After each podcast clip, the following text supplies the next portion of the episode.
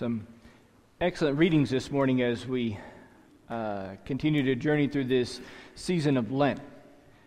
As I was reflecting on that first reading, we have God calling Abram to leave the land, his homeland, his, the land of his kindred, the land where he grew up.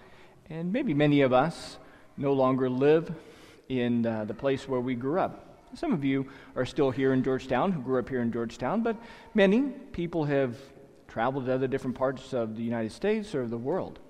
Um, many of you might not have ever thought that you would be here in Georgetown, Texas. Uh, other particular reasons we do travel or we do move. Sometimes it is a job opportunity. Maybe sometimes after college you were offered a deal that you could not refuse if you went to a different place or a new place. A sense of being open to move and to try something different. Maybe particular promises were even given to you, promised to you.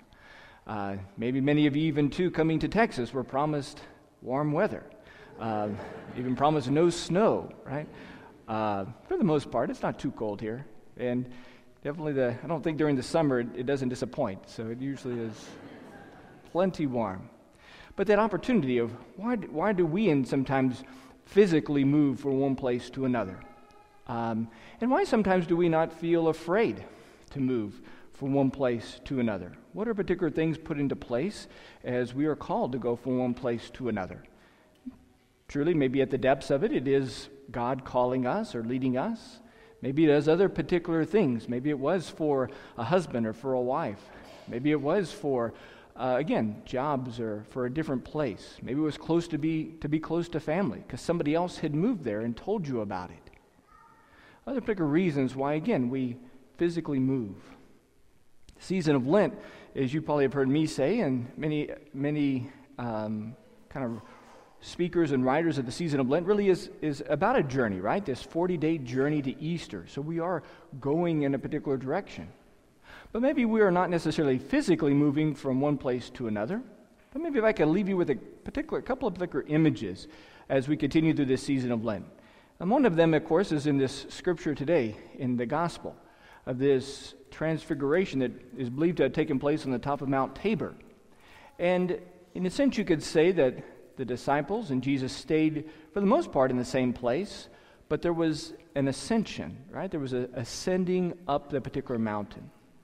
So maybe even for you, even though we might not be going somewhere else during the season of Lent to another physical place, We'll stay in our same home, probably, kind of stay in our same place, same place of work, same job, same areas.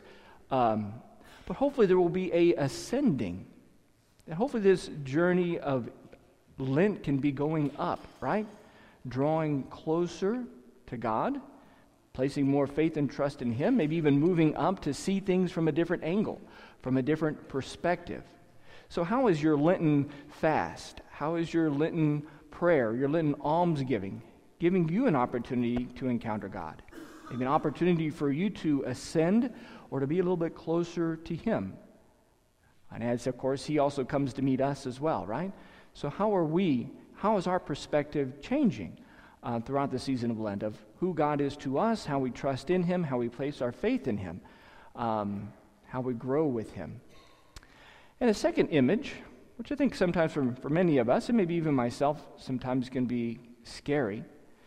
Lent can also be a sense of a journey in here, right? So, into our heart, where we believe that God dwells, which sometimes is a place that we, again, maybe there's fear or a place afraid to go, or maybe when, I know a lot of times when I go into my own heart, I find a lot of other distractions feelings, emotions, other things that I want, things I should have done failures, mistakes. I encounter a lot of other things in my own heart. But God, I think during the season of Lent, wants us to go into our heart. And, and even too, Jesus wants to take us there, right? So Jesus wants to take us on this ascension just as he wanted to take Peter, James, and John up this mountain. He wants to ascend with us to encounter him, to be able to encounter him in a different perspective, in a different way. And even too, Jesus wants to take us even to a place that we might think that we're very familiar with, a place that we already know. Why does Jesus want to take me into my own heart? Why does he want to go here? Because he wants to, again, dispel some of those fears. He wants to change some of our mindsets. He wants us to desire to live for Him and not to things of this world as we give up particular things through this season of Lent. So, as we continue to journey, I hope and I pray that the season of Lent maybe has not yet lost its enthusiasm or its fire. Sometimes, after about a week, week and a half, after something new happens, um, after something new begins at least, sometimes the, the joy and the excitement of something new kind of fades or fizzles. And sometimes maybe we have already let go of our Lenten promises or are struggling with them. And so, just an encouragement this journey is just beginning. Uh, this ascension with the Lord up to Mount Tabor is just beginning. And Him and Jesus desiring to go into your heart will hopefully always be a constant, and that you will be welcome to let the Lord take you into your heart and to bring healing or to bring up particular things that you need to talk about to your spouse, to your children, to your parents, uh, to others. Particular things that you will encounter there, you do not need to be afraid because Jesus is with you on this journey. Um, Jesus is there. And I'll just leave you finally with those last words, the end of the words that God says to the apostles as Jesus is transfigured before them Behold, my beloved Son, with whom I'm well pleased. Listen to him.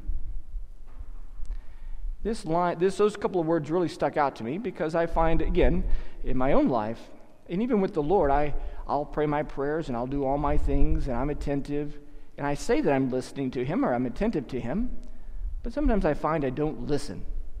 I don't know, uh, even sometimes too with other people, I'm looking at them and I'm hearing them, but am I really listening? Or am I just thinking about what am I going to do next or what else is on my to do list? Or, well, I've got my own idea how to fix that. Doesn't really matter what mom and dad think, or doesn't really matter what my teacher thinks, or really doesn't matter what my spouse and my boss think, or it doesn't really matter what the bishop thinks. I've got my own plans here in my heart. I've got it figured out what the church needs and what the church doesn't need. But am I really, truly, authentically desiring to listen? And to be challenged sometimes, to really hear these words and let them soak in, to truly listen to God's word and plan for us. Yes, it will be challenging. Yes, He might call us to leave behind something we don't want to leave behind but to, um, to, be aware of, to be aware of what we will gain if we let the Lord take us into our heart. What we will gain if we allow the Lord to take us up the mountain. How he will be transfigured before us. And we will encounter him in a more deep and a rich way. Do not be afraid.